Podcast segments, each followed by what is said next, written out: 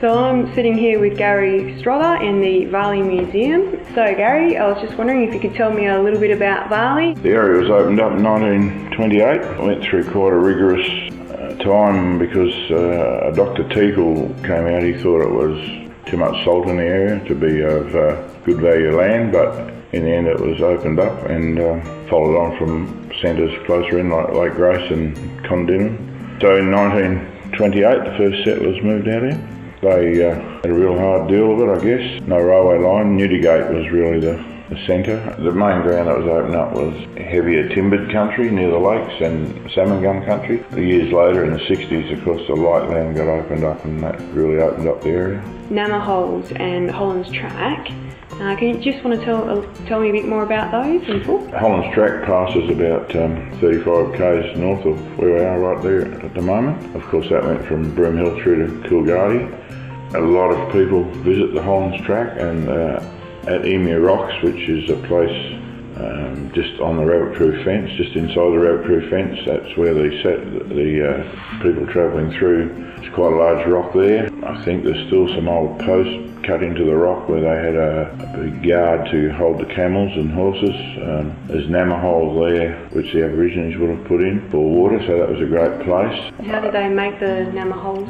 I believe they used fire. They, they build a fire and then they'd get the rock so hot that it would make it crack and then they'd chip it away and then they'd light another fire. I could stand to be corrected there, but I think that's how it's done.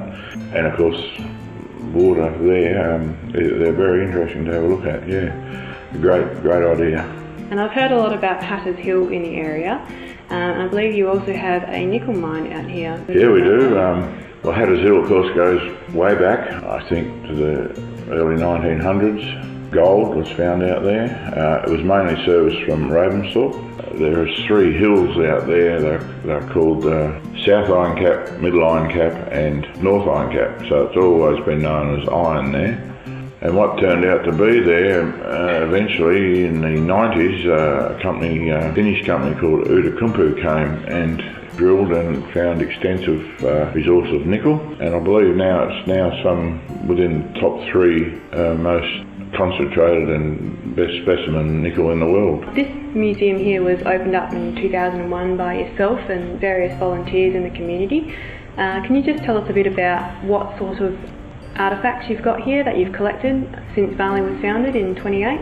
For the women, the pioneer women of the district, it shows what they put up with with the, uh, the kitchenware and the uh, Coolgardie safe and all that sort of thing. Outside, we've got uh, older machinery type, uh, a CBH elevator, uh, quite a few little machines of very old uh, time. In the other shed, we have a 1937 Fargo truck in really good condition, uh, an AW6 tractor, just lots of little sheep husbandry stuff and a grain pickler, grain grader, uh, a little camp set up in there of what, what we imagine it used to be camp stretcher and the boxes for the cupboards and just a tremendous amount of stuff. Uh, it really takes uh, spend a day here to really have a good look at everything.